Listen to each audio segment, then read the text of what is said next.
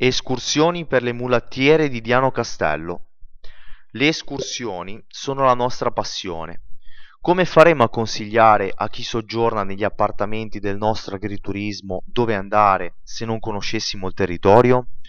Per questo motivo ci piace percorrere anche le vie meno frequentate per scoprire sempre nuovi scorci e proporre esperienze indimenticabili ai nostri ospiti.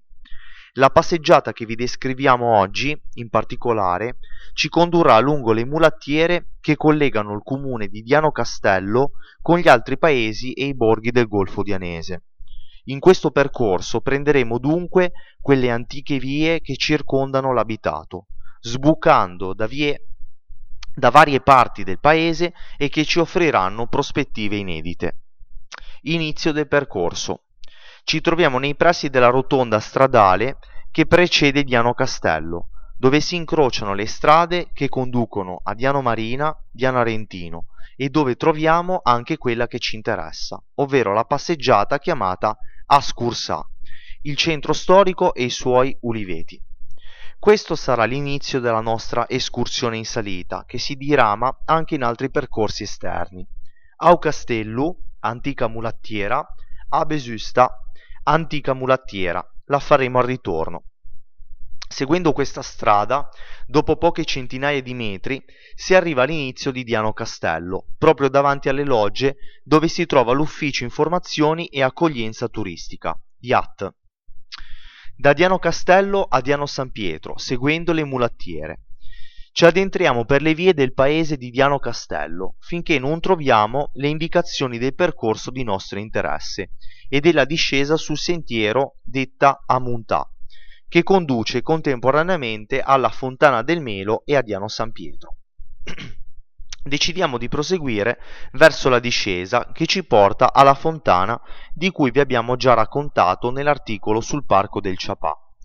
Qui ci fermiamo a goderci il paesaggio e dopo qualche minuto continuiamo in direzione del comune di Diano San Pietro. Alla fine di questo sentiero proseguiamo verso la strada asfaltata che ci porterà al centro del paese, in corrispondenza del ponte sul torrente Steria. Proprio davanti a noi, meravigliosa e abbagliante, si staglia la chiesa parrocchiale di San Pietro. Ora le possibilità sono due seguire l'argine sinistro del fiume verso Cervo oppure proseguire verso la strada provinciale 56 che dal comune di San Bartolomeo al mare arriva a Villa Faraldi e le sue frazioni. Decidiamo per quest'ultima opzione. Proseguiamo dritti facendo attenzione alle macchine dal momento che si tratta di una strada a scorrimento veloce e finalmente troviamo il cartello a Besusta, antica mulattiera, che abbiamo già incontrato durante la prima salita verso Diano Castello. Caratterizzata da un notevole dislivello che rende il percorso poco agevole, anche a causa della presenza di massi e pietre, questa strada sale verso il paese e ci consente di ricollegarci alla via Ascursà, vista all'inizio.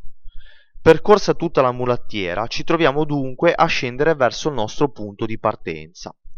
Per il ritorno vi sono anche delle varianti di percorso, come le strade che attraversano il comune di Diano Castello in prossimità dell'edificio del convento delle suore Clarisse. Attraverso queste vie è possibile raggiungere sia la frazione di Varcavello sia la strada provinciale che sale verso Diano Arentino e le sue frazioni. Suggerimenti utili. Durata dell'escursione un'ora e trenta circa, lunghezza del percorso 4 km circa, abbigliamento dipende dalla stagione, ma sicuramente comodo e non pesante. Scarpe da trekking. Difficoltà minima con mulatiere ripide e in discesa a cui prestare attenzione. Consigliabile portarsi più borracce d'acqua e uno spuntino veloce. Fare attenzione al terreno dissestato lungo la discesa verso la Fontana del Melo e a quello della mulattiera a Besusta, dove la strada, con dislivello importante, presenta massi e pietre.